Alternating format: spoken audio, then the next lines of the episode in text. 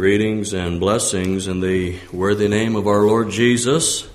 It is again a blessing to be in the house of the Lord, and I'm just again, um, how can I say, humbled by the working of the Spirit and bringing this service together. Um, we could have continued in our devotional and Sunday school lesson and probably come out about the same here. the Lord has taken me uh, from my study in in Mark and given me a, a subject this morning. It's laid a burden on my heart, and I want to be faithful in sharing that with you this morning. I want to just uh, just make note of the songs that we sang especially the first one here in the worship service, number 42. Jesus, thy boundless love to me, to know the love of Christ which passeth knowledge. Jesus, thy boundless love to me. Oh, it's a wonderful, wonderful song. I'll not take the time to read it because we sang it and hopefully we paid attention to the words, what we were singing. I am aware this morning that I'm addressing a subject that that uh, will be inexhaustible in our time strains here. Um, it's one of those subjects that I preached last Sunday at Pilgrim and um, shared just bits and pieces of it at uh, Clay Street the other evening. And uh, so if you heard me say some of this, uh, just uh, realize that God wants it, us to hear it again. what is the greatest commandment?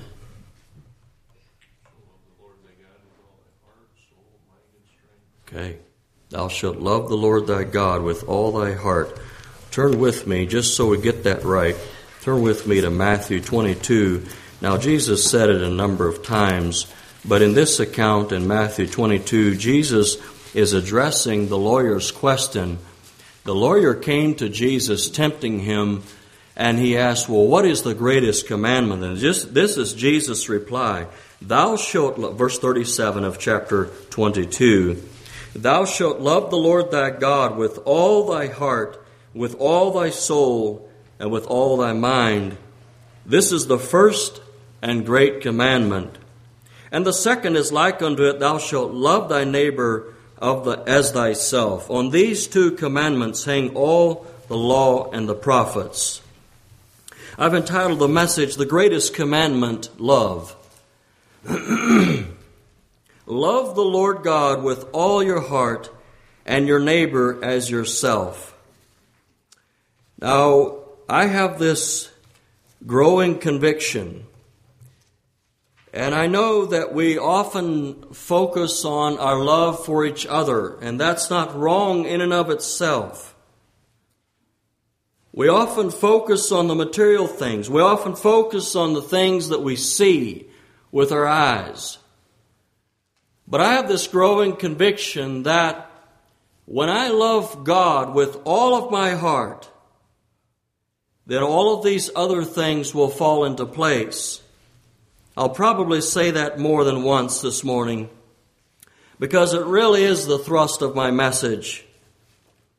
And I say, when I love God with a perpetual passion, everything else will fall into place. Perpetual passion, a present tense, ongoing passion. Loving God with all of my heart. We talked about that in our Sunday school lesson.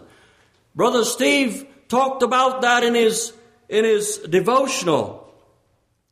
It's not so much of these things that we deal with. But my question is, where is my love for God? I've, I've, I've often came to, I've, I've been thinking about this for some time. I've just reflected back over my life and I've, notice that a number of things that happen when, when there's a breakdown in relationship, when things are uh, being a bit difficult, when I look at, carefully look at those situations and those instances in life, I must just confess that my love for God was waning, was becoming lax, was cooling off. And, and I, I wonder, I wonder if some of our trouble that we face in our lives, personally and relationals, I wonder if, if that is, is a direct uh, revelation of our love for God, or possibly we could say our lack of love for God.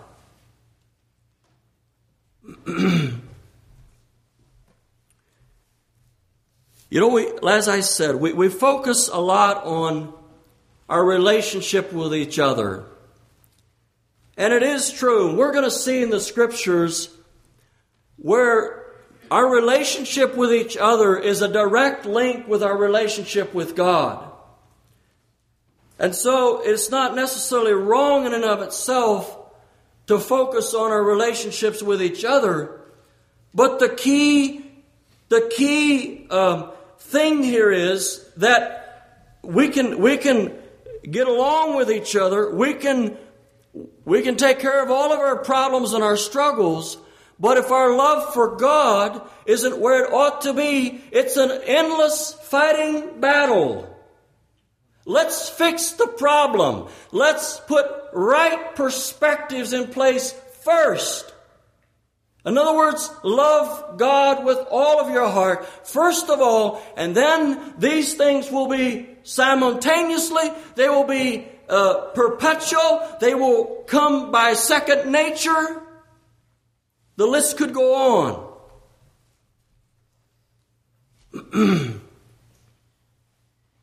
I know what it is to try to fix a losing battle.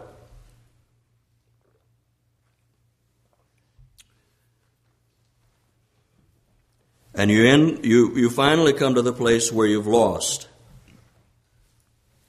In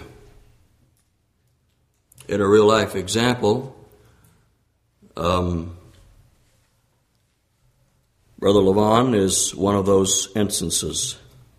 Levon uh, Bontrager, he fought cancer, fought cancer, fought cancer, finally lost.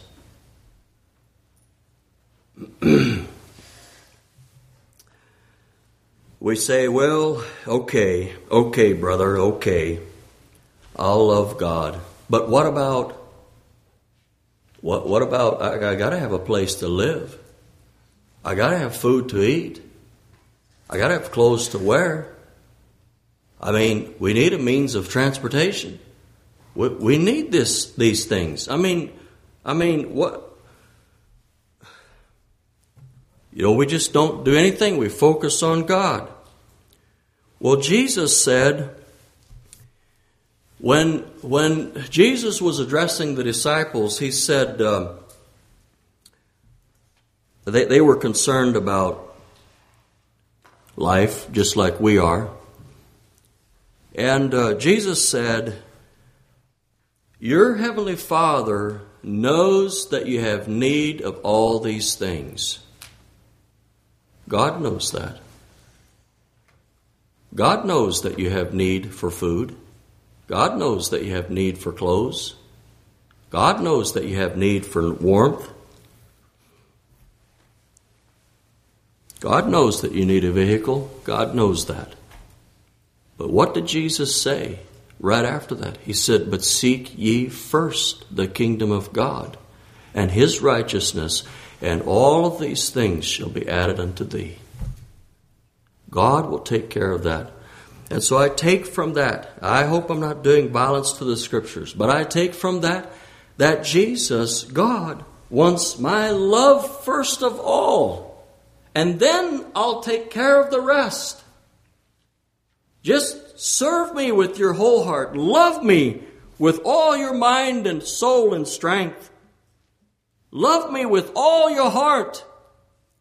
And I'll take care of the rest. I'll make sure that you have food to eat. I'll make sure that you have clothes to wear. I'll make sure that you'll have a means to provide for yourself. but seek first the kingdom of God. I say again, when we have our love for God in right perspective, all of these things will fall into place. oh, I have a burden for God's people. I'm afraid, I'm afraid too many of God's people have lost, have left their love for God. and thereby we incur a lot of trouble. Let's turn to the scriptures now in 1 John chapter 4. I'll be taking my text from verse 7 through chapter 5, verse 3.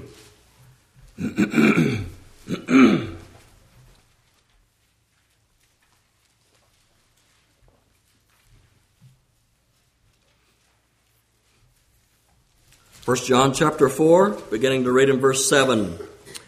Beloved, let us love one another, for love is of God. And everyone that loveth is born of God and knoweth God.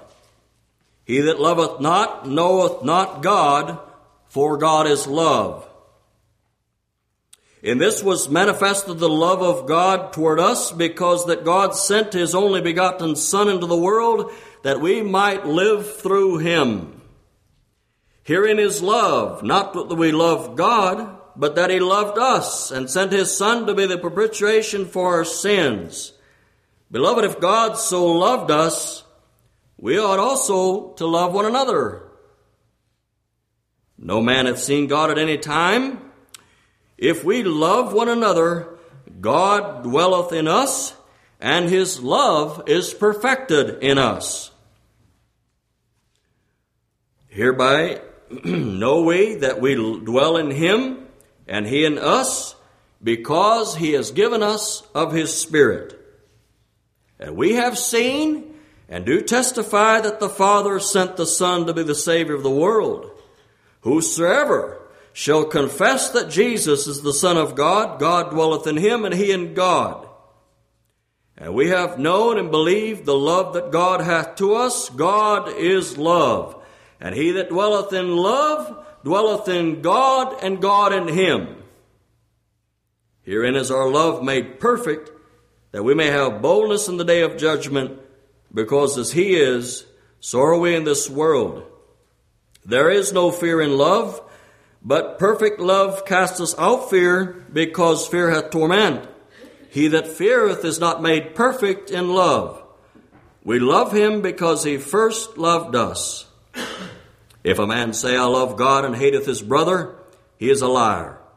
For he that loveth not his brother whom he hath seen, how can he love God whom he hath not seen?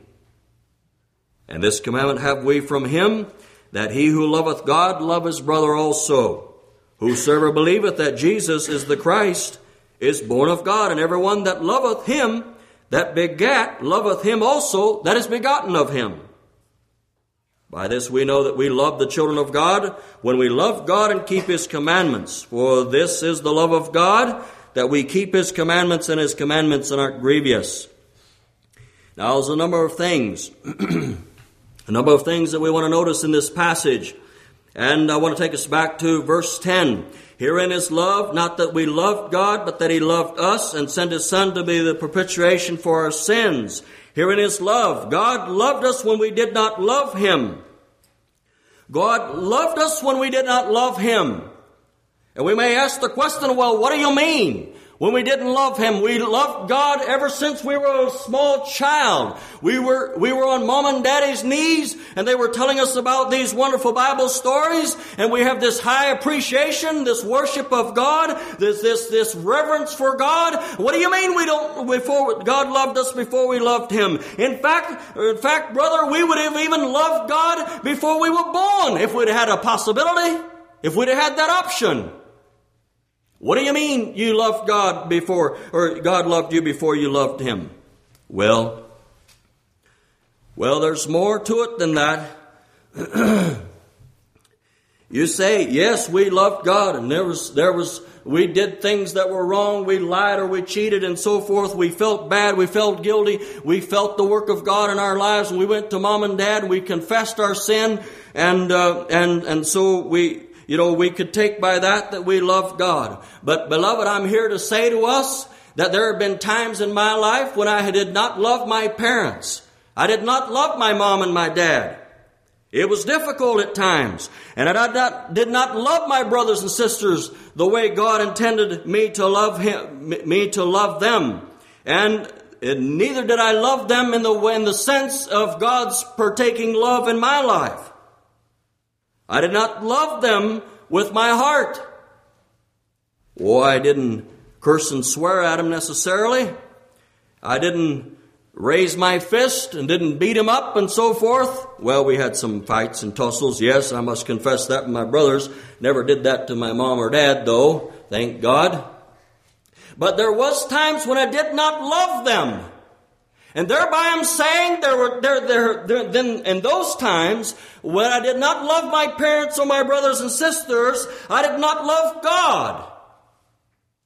Say, what do you mean? Because my love for my parents and my brothers and sisters is synonymous to loving God. And when I first, when I first came to know God and gave Him my, my heart, my passions, and then I found a new love for my parents and my brothers and sisters in a way that I hadn't known before. Yes, indeed. Yes, indeed. The love of God will make a difference in our lives in all of our relationships. Yes, indeed, it will. now, there's something interesting about God's love. God's love is eternal. God's love was pre existent to mankind. It always will be in eternity future. Well, there is no such thing really. But in eternity, God's love is existent. Uh, we often, we may not think of it in this way, but God's love is self-existent. We say readily, we would agree that God is self-existent. But the truth of it is that love is God, and God is love. You cannot separate the two. God's love is self-existent. God does not need you or I to love Him in order to complete His love. God is the only person that I know of. Uh, let me rephrase that. God is the only one that can love himself righteously, purely, and holy. You try to love yourself and you're self destruct. Man's love is not self existent. Next point. Because God loved us, we must love one another. Our love is not self existent. Our love is not self existent. God's love is self existent. God can, can love Himself purely, righteously, and holy. God needs no other person, needs no other creature to love Him, to complete His love. Now, boy, that'll make us feel good, don't it? Now, let me say, lest there's a sensitive person here. Let me say with the same passion that God loves you, and He loves when you love Him. That's why God made you with a choice in the beginning of time. That's why God made you with a choice so that you can choose to love God. And that glorifies God. It is impossible to please Him he that cometh to God must believe that He is, and that He's rewarded of them that diligently seek Him. Uh, see, I didn't say that right. Uh, by faith, without faith. But without faith, it is impossible to please Him. He that cometh to God must believe that He is, and that He is rewarded of them that diligently seek Him. Uh, why did that come to my mind? I don't know, but but but God is self-existent, and and God made us with a choice and God loves for us to, to, to, uh, um, to love Him. Indeed, He does. But let's say, let's say every man, woman, and boy, every person, every person that God ever made, that was ever created, would end up in hell. Not a soul, not a soul would end up in heaven. Would God not be love? Yes, God would still be love. God would still be love. Now, you may be thinking, where is this guy going with this theology? I'm, i want us to think. I want us to think. I want us to think about our position with God. I want to make such an indelible impression on us that we leave these doors loving God with a passion like we've never loved Him before. God doesn't need us, but oh, beloved, we need God. You'll not make it. We'll never make it. We'll not have any hope in this life nor the life to come without God. We need Him. He's our only hope. Many a man, our love is not self existent. God has created us in such a way that we love each other. God has made us a desire, given us a desire for each other. Um, I, I, I know there are many that display an attitude of self sufficiency. I understand that. In fact, I think of a, of a man in the community some time ago. Uh, I would have claimed him to be a self sufficient man. Nothing in this world would have bothered him. He lived as though he was self existent. He didn't need anybody, including his wife or his family. But the time came when his wife threatened to leave him. I seen that man become emotional. And I said, You know, he may act like he's self sufficient. He may act like he doesn't need the love of his wife. But right there, he's displaying that he does need the love of his wife. He loves her and he wants her love. I'll tell you, God has made us in such a way, in such a unique, unique and a marvelous way. God has made us so that we love each other. We find love with each other. We find love from God. We find our love to God in, in, and, in and through each other. It's just amazing. It's, it's just a mix of spaghetti. It, it, we cannot separate it the love from God and, and our love for each other.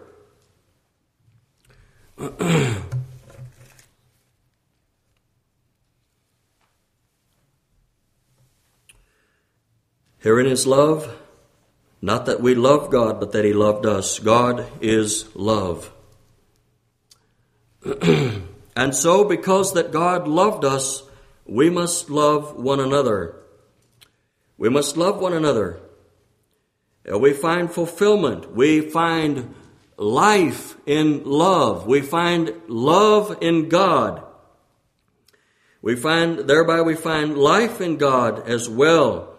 In verse 12, we know that God is in us when we love each other. No man hath seen God at any time. If we love one another, God dwelleth in us. Again, Again, we, we emphasize, probably too often, we emphasize, we overemphasize our love for one another, and we underemphasize our love for God. I want to reverse that this morning. I want to emphasize our love for God. But here's a sure promise that if, that if we love one another, God dwells in us. You can be sure that God is dwelling in your life when you love one another. The Bible is true. Let's take it at its face value. God is not telling us a lie here. God's word is true.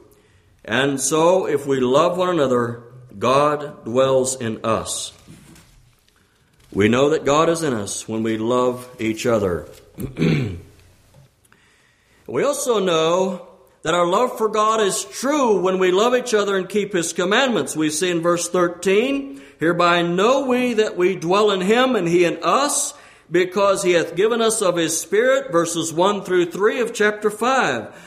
Uh, that believeth that whosoever believeth that Jesus is the Christ is born of God, and everyone that loveth him that begat loveth him also that is begotten of him. By this we know that we love the children of God when we love God and keep his commandments, for this is the love of God that we keep his commandments. And so we know that our love for God is true when we love each other and we keep His commandments. We can never separate our love for God and our love for each other. Don't try to convince anyone that you love God when you find it difficult to love those around you and you know and, and you knowingly disobey the truths that you already know. Don't try to convince yourself. Don't try to convince me nor anyone else, and for sure don't try to convince God that you love Him when you find it difficult or impossible to love those around you. It doesn't work. The Bible is also true in that. That our evidence of our love for God is displayed in our love for the brethren, for those around us. And our love for God is also exemplified, or we, we know that the love of God is true when we love each other with a true heart. With all of our heart. The first commandment, thou shalt love the Lord thy God with all thy heart, and the second, thy neighbor as thyself. well, then we want to ask the question how do we truly show our love for those around us and thereby best display our love for God? Go back to chapter 3, just across the page. Chapter 3, verses 16 through 18. Uh, the Apostle John gives us some practical examples of how we display our love for each other. Hereby perceive we the love of God because he laid down his life for us and we ought to lay down our lives for the brethren. I tell you, beloved, that's a principle. That's a principle we must emphasize. That's a principle that many, many a people that claims to be a child of God does not have a grasp on and possibly doesn't even understand to a smallest elementary capacity. I'm not quite through with the subject after self-denial, but right here it is, again, comes up before us. Self-denial. Look at this principle of love. Jesus, hereby perceive we the love of God because he laid down his life for us.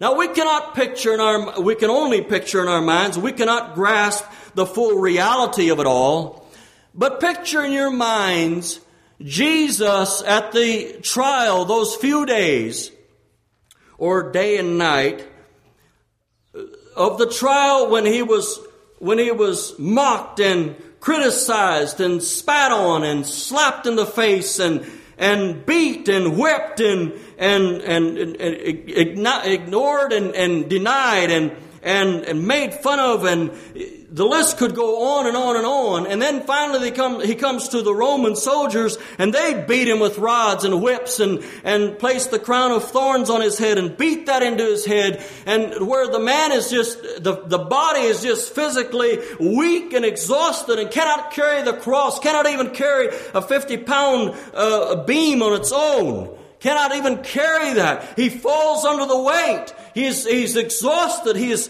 misused and mutilated, literally. He laid down his life for, for us.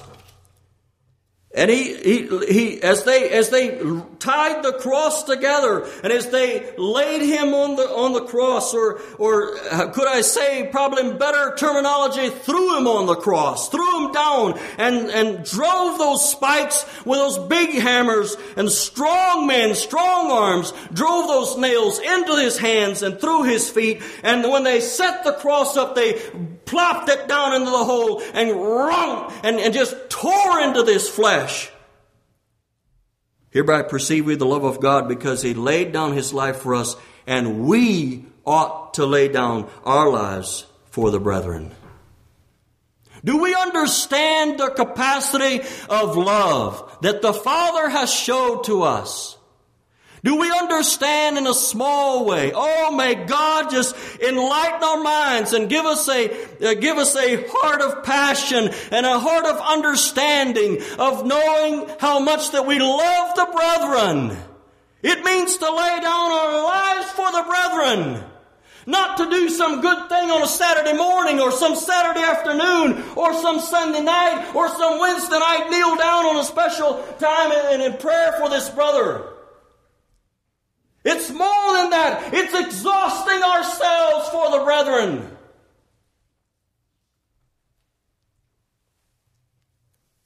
It's when you keep going when you can't go anymore. You exhaust yourselves. Love the brethren. Have we given ourselves? Have we denied ourselves? Have we laid down our lives for our brother or sister? I'm asking us the question what does that mean in a practical way? He says in verse 17 and 18, But whoso hath this world's good, and seeth his brother have need, and shutteth up his bowels of compassion from him, how dwelleth the love of God in him? My little children, let us not love in word, neither in tongue, but in deed and in truth. Love in a way that shows it in reality. Now, what does that mean in a practical way? It means that if I have, if I see a brother or sister have need, and I have the means, the funds to do it, then I reach in my pocket and I help him. That's what that means. If I have the finances to, to help that brother, then I reach in my pocket and I take care of that. That's a practical outworking that the Apostle John talks about that we help we, we display our love for each other when we give of our finances. We do not express our love when we say, Oh, brother, I feel sorry for you. I wish you wouldn't have this, this trouble. I, I, hope, I hope it works out for you. Hope you can make it. But we never do anything about it. That's not love. It's no love at all. Say, well, I, I, I at least express concern. Well, that's a good beginning, but it's not the end of love. I'm talking about self sacrifice. When I give my money and don't know whether I'm going to be able to buy groceries this week or not, I'm going to trust God to take care of that. But I'm going to help my brother. Self sacrifice love. Now, many a person, you may, those of you that are rich and have money, will have lots of money, you may say, hmm, well, what is he saying to me now? Makes me feel uncomfortable. well, you need to hear that. But the other is also true. the other is also true that if I'm one of those that has little less than the other, and uh, you know, I may I may think, yeah, right. Come on, preach it, brother. Those rich people, they need to hear that. Beloved, listen to me. If I'm a poor beggar in the church, community, wherever, if I'm a poor beggar and I sit right next to a man, to a brother in the church that drives a Cadillac Escalade, that has a a mansion of a house that has a multi million dollar worth of business, I must love him the same as I love the person right beside me on the other side that may not have as much as I do. What do you mean? Well, of course we love him. That's right. That's right. We must love him. Uh, we must love him to the extent that we're not envious of him. We have no hard feelings. We have no, no, no envy. We have no uh, bitterness. We have no, you know, why don't he see it? You know, he, he, ought to, he, ought to, he ought to do this and he ought to do that. No, no, beloved. We love him the same. Even though that he would never, ever need any penny of mine I, I must still love him the same. I cannot have any envy. I cannot harbor any evil thoughts. I cannot harbor bad feelings. And when he drives in with his Cadillac Escalade, and I drive in with my old wore out beater bomb, that's okay. That's okay. And you're glad that God has blessed him in that way. You bless him in that way. You do that. Thereby you display your love for that brother, and consequently, therefore, you display your love for God. You see, when I love God, when I love God with all of my heart, I can love the brother that is a poor church mouse. I can love the brother that is a multimillionaire. When I love God, there's no difference. Brother Steve wrote, read to us the scriptures. There's no difference between bond or free, Jew or Gentile. There's no difference, beloved, between the poor and the rich.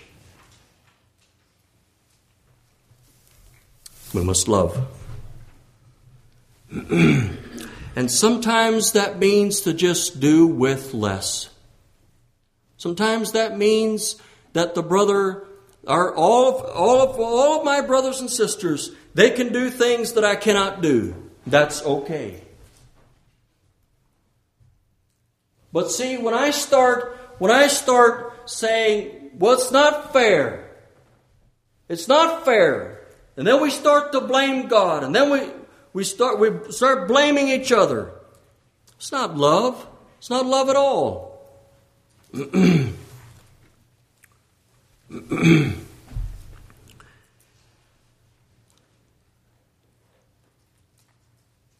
My little children, let us not love in word, neither in tongue, but in deed and in truth. We can we can tell uh, we can tell we can try to convince the world or the church. We can try to convince others that we truly love them, but our actions speak much much louder than our words. Dad always said more is caught than taught. I'm just realizing that.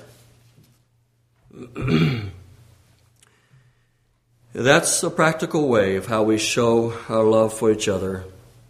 Now, the next question is how then do we perfect God's love in us?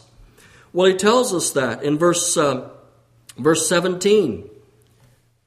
Uh, I'm, I'm sorry, verse 12. Verse 12. No man has seen no man has seen God at any time. If we love one another, God dwelleth in us, and his love is perfected in us.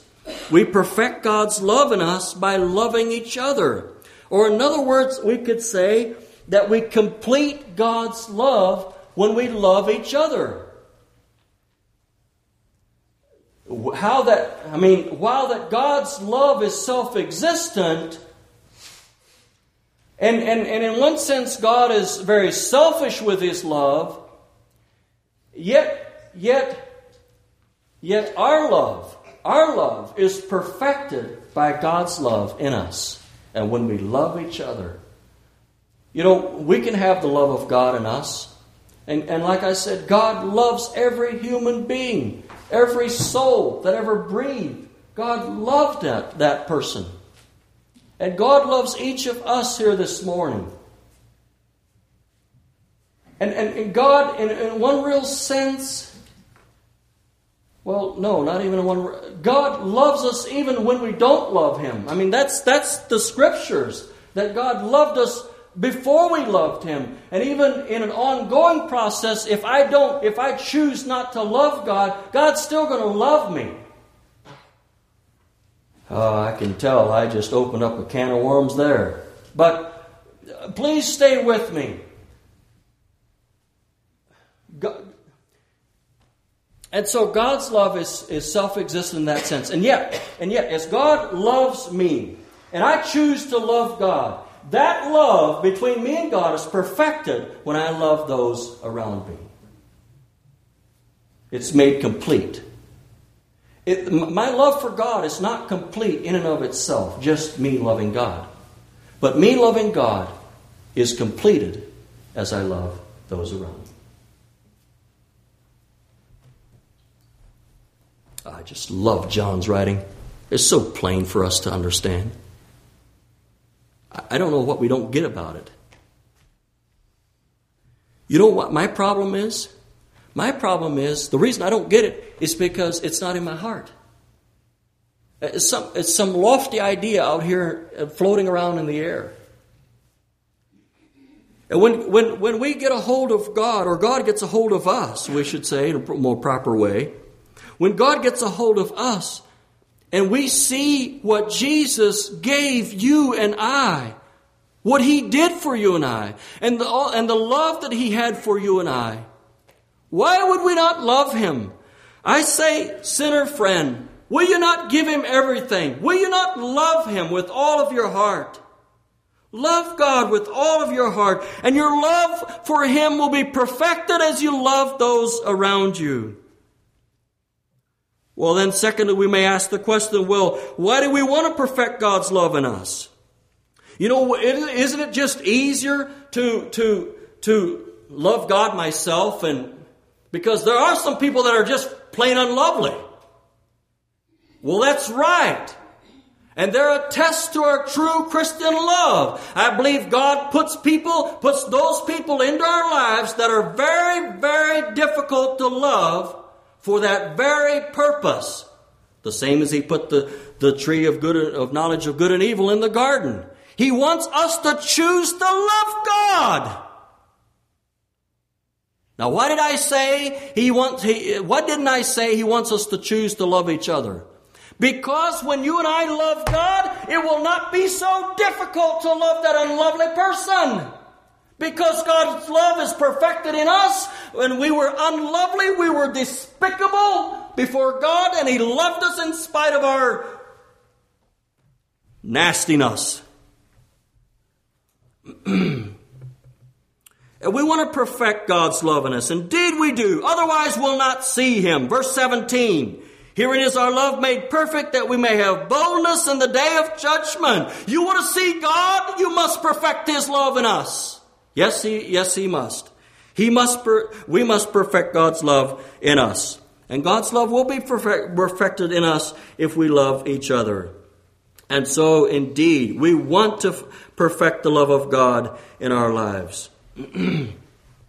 we want to see Him. Indeed, we do. We want to see Jesus. There is no love, there is no fear in love. There is no fear in love, verse 18, but perfect love casts out fear. There is no fear in love. Uh, the examples that I gave and I talked about, you know, we come to the place where we start being afraid of each other. We're afraid of the rich man's going to be afraid of what the poor man thinks, and the poor man's going to be afraid of the rich man and his power. But, beloved, perfect love casts out fear. Think about Adam and Eve. There was a time, there was a time when Adam and Eve loved to hear God come to the garden. They loved to commune with God. But when they disobeyed God and sin came into the world, into their lives, and God comes trekking through the garden, Adam and Eve are afraid of God. They run and hide. They don't want to see God. What's the problem? What's the difference between now and before? Before, they loved God. And in loving God, they trusted Him, they knew Him. But when sin came, they were afraid of God. In other words, there was a point and time and decision in their lives that they had to decide that loving the fruit that they were eating was more important than loving God.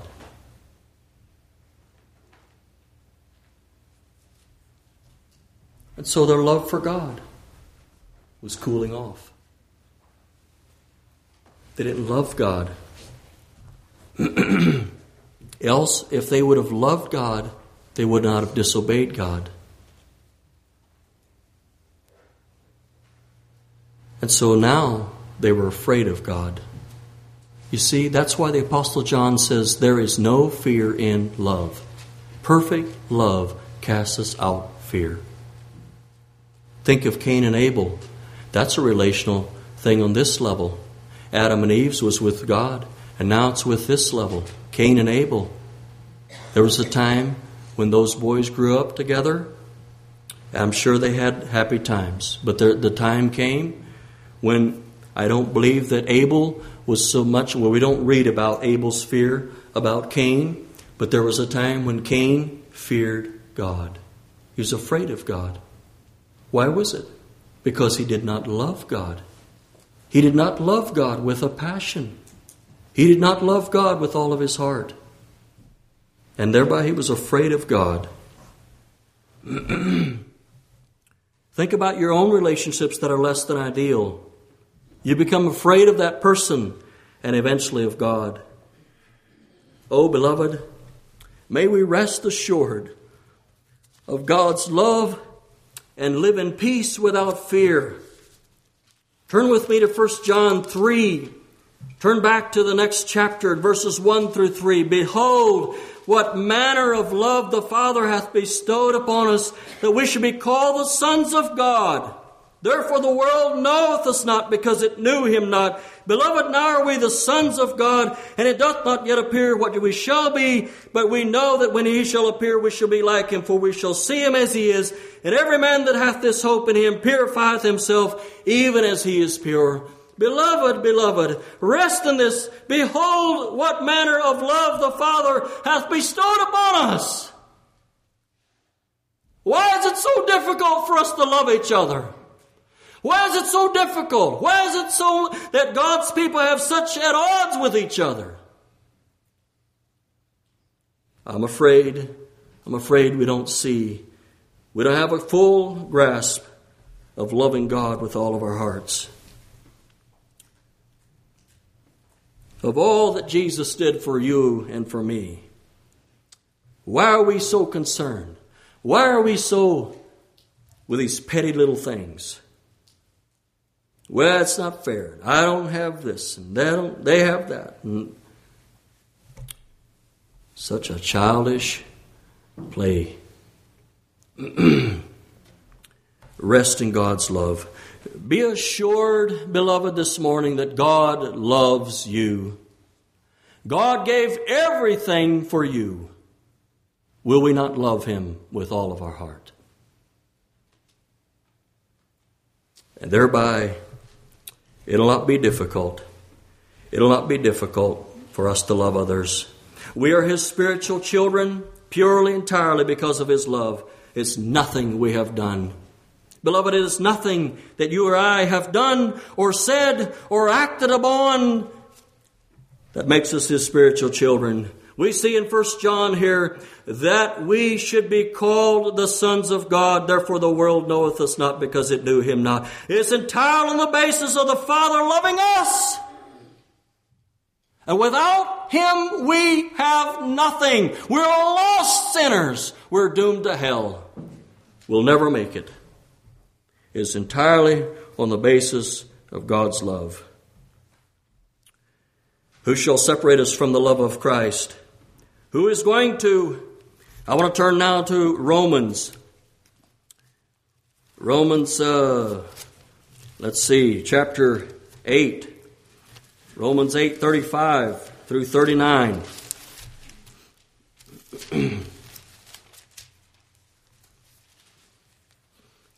Who shall separate us from the love of Christ? Shall tribulation or distress or persecution or famine or nakedness or peril or sword? As it is written, for thy sake we are killed all the day long. We are accounted as sheep uh, for the slaughter. Nay, in all these things we are more than conquerors through him that loved us. For, in, for I am persuaded that neither death, nor life, nor angels, nor principalities, nor powers, nor things present, nor things to come, nor height, nor depth, nor any of the creatures shall be able to separate us from the love of God, which is in Christ Jesus our Lord. Now, I find it interesting. I find it interesting that he asks the question, who shall separate us from the love of Christ? And then he never mentions the person's name after that. But he makes a whole list of things uh, that he asks us the question, shall tribulation or distress, persecution, famine, nakedness? That's not a person. So why didn't the Apostle Paul? Why didn't he? Well, that's my. That's contingent. Okay. But the Apostle, whoever wrote Romans, that's why he said, uh, why, didn't, why then didn't he say, What shall separate us from the love of Christ? Again, beloved, it is not, it, is not the things around us that will separate us from the love of Christ. It is either me or God that will separate our love for God. And of course, God is not going to uh, is not going to fall on His side of the contract. It's me. And so the question, the permeating question is, will I separate myself from the love of God? That's what it boils down to. And I want to just now point out verse 28 as well, and that we know that all things work together for good to them that love God. Now we say that flippantly. And uh, we kind of pat ourselves on the back because we love God. But I say to us, beloved, we will not be disturbed we will not become upset. We will not become irritated when things don't go well because our focus is on our love for God. Indeed, now let me quote out of Oswald Chambers. Uh, he has a way, he has a way to get right down to the bottom and say it like it is. And so I want to quote him.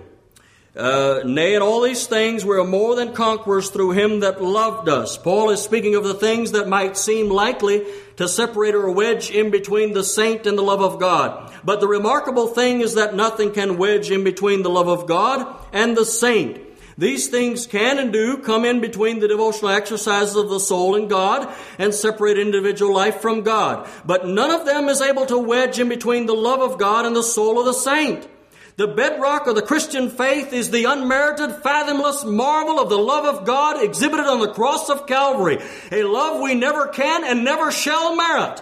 Paul says this is the reason we are more than conquerors in all these things, super victors. We are jo- with a joy we would not have but for the very things which look as if they were going to overwhelm us.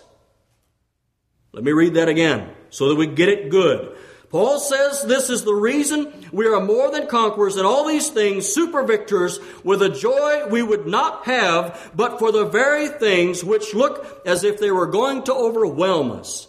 The surf that distresses the ordinary swimmer produces in the surf rider the super joy of going clean through it.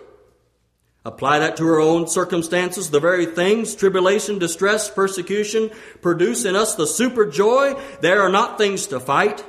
We are more than conquerors through him in all these things.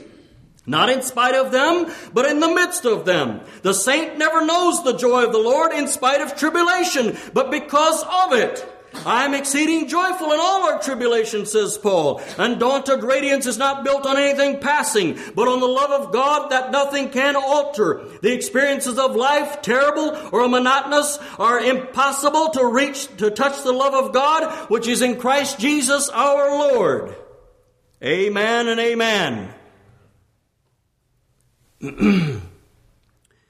That's why that's why, beloved, we can joy in tribulation and troubles and trials is because we learn to love God in a deeper way. And so we say, bring it on like the apostle Paul. I'm exceeding joyful in all our tribulation. and too many of us are so pansy and so soft and so weak. We resist the, those troubles. We resist those tribulations. We dare not do that. We have the love of God in our hearts. We'll welcome that because it, we'll know it'll make a deeper, a deeper walk with, a, with the Heavenly Father. Now, we know, we experience, we experience, and this is another interesting thing, sideline. We experience the grace of God in a capacity that we would never ever experience and know if we had not gone through those trials and tribulations. The same as you will not know the power of temptation if you never resist it. If you never have a resistance, you'll not know the power of, the, of it. And so, beloved, if you'll not go through a tribulation, if you say, No, God, I, I don't want to go through that. I've been through enough of that. I, am going to resist it. I'm going to turn away. If that's all the Christian life is about, then forget it. I say we'll never know the power of the grace of God in our lives. We'll never know it. We have to experience it to know it.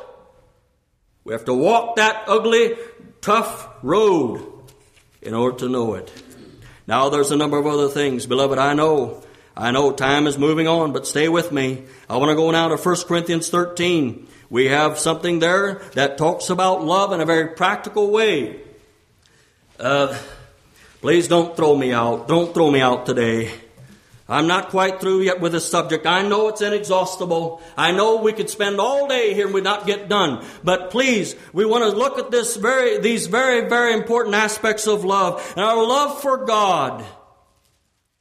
God seemed to kind of add this to it, and I, I, want to be faithful in just bringing it to our attention. Reading verses, uh, reading the chapter 13 of 1 Corinthians. Though I speak with the tongues of men and of angels and have not charity, I'm become a sounding brass or a tinkling cymbal.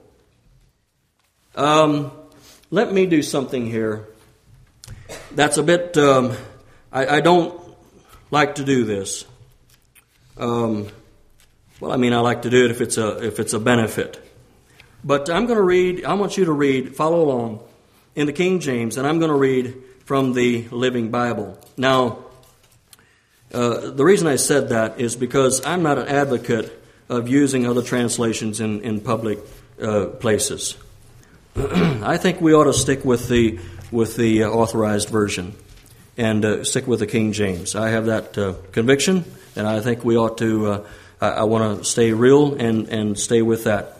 However, this has a way of saying, putting into words this, some of these words that I think are very helpful. Um, so I guess I'm asking for your forgiveness rather than your permission. Uh, for 1 Corinthians 13, if I had the gift of being able to speak in other tongues without learning them and could speak in every language there, there is in all heaven and earth, but didn't love others, I would only be making noise. If I had the gift of prophecy and knew all about what is going to happen in the future, knew everything uh, about everything, but didn't love others, what good would it do? Even if I had the gift of faith so that I could speak to a mountain and make it move, I would still be worth nothing at all without love. If I gave everything I have to poor people, and if I were burned alive for preaching the gospel but didn't love others, it would be of no value whatever. Love is very patient and kind, never jealous or envious, never boastful or proud, never haughty or selfish or rude. Love does not demand its own way. It is not irritable or touchy. It does not hold grudges and will hardly ever notice when others do it wrong. It is never glad about injustice, but rejoices whenever truth wins out. If you love someone, you will be loyal to him no matter what their cost. You will always believe in him, always expect the best of him, and always stand your ground in defending him. All the special gifts and powers from God will someday come to an end, but love goes on forever. Someday prophecy and speaking in unknown languages and special knowledge, these gifts will disappear. Now we know so little, even with our special gifts, and the preaching of those most gifted is still so poor. But when we have been made perfect and complete, then the need for these inadequate special gifts will come to an end and they will disappear. It's like this. When I was a child, I spoke and thought and reasoned as a child does. But when I became a man, my thoughts grew far beyond those of my childhood, and now I have put away the childish things. In the same way, we can see and understand only a little about God now, as if we were peering at his reflection in a poor mirror. But someday we're going to see him in his completeness face to face. Now all that I know is hazy and blurred, but then I will see everything clearly, just as clearly as God sees into my heart right now. There are three things that remain faith, hope, and love, and the greatest of these is love. the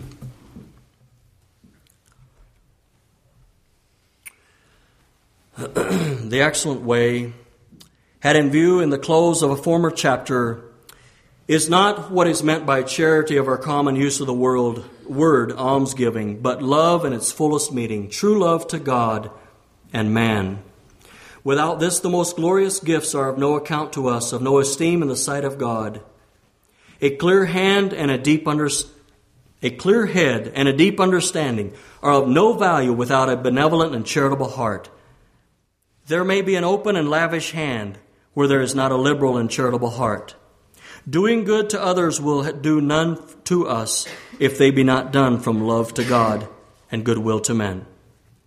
If we give away all we have, while we withhold the heart from God, it will not profit, nor even the most painful sufferings. How are those deluded who look for acceptance and reward for their good works, which are, scant, which are scanty and defective, as they are corrupt and selfish?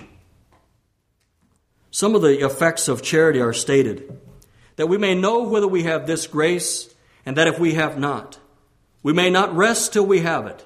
This love is a clear proof of regeneration and is a touchstone of our professed faith in Christ. In this beautiful description of the nature and effects of love, it is meant to show the Corinthians that their conduct had, in many respects, been a contrast to it. Charity is an utter enemy to selfishness. It does not desire or seek its own praise or honor or profit or pleasure. Not that charity destroys all regards to ourselves or that the charitable man should neglect himself and all his interests, but charity never seeks its own to the hurt of others or to neglect others. It ever prefers the welfare of others its, to its private advantage. How good natured and amiable is Christian charity. How excellent would, Christian, would Christianity appear to the world if those who profess it were more, more under this divine principle and paid due regard to the command on which its blessed author laid the chief stress? Let us ask whether this divine love dwells in our hearts. Has this principle guided us in becoming behavior to all men? Are we willing to lay aside selfish objects and aims? Beloved, are we willing to lay all self down for our brother? Are we willing to love God with all of our heart? I feel so inadequate. May we love God. May I love God. May I be an example of loving God with all of my heart. Let's kneel to pray.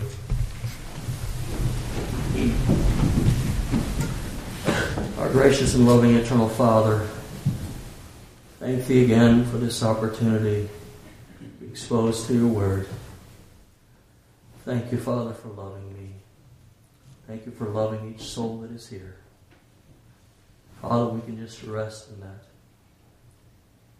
That one sins, Father, regardless of what we do, you still love us. You loved us when we were unlovely, when we were sinners and we walked the own way. God, even now you love us when we become selfish and envious and we're more concerned about ourselves than we are you or others. God, just forgive us. Forgive us again. Just pray that you would give each, each heart here a passion for you like we've never had before.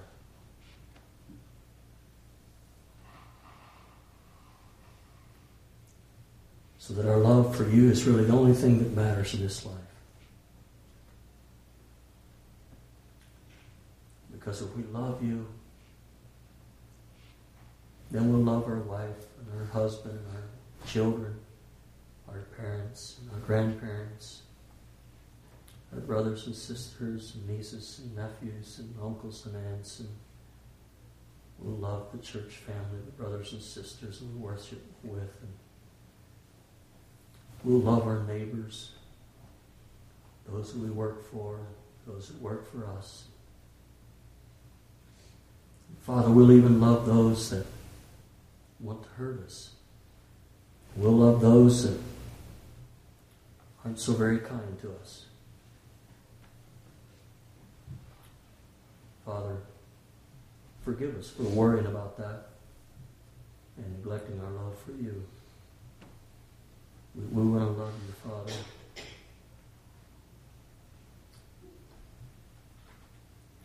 We desire more love. May you bless us to that end. We pray with thanksgiving in Jesus' name. Amen.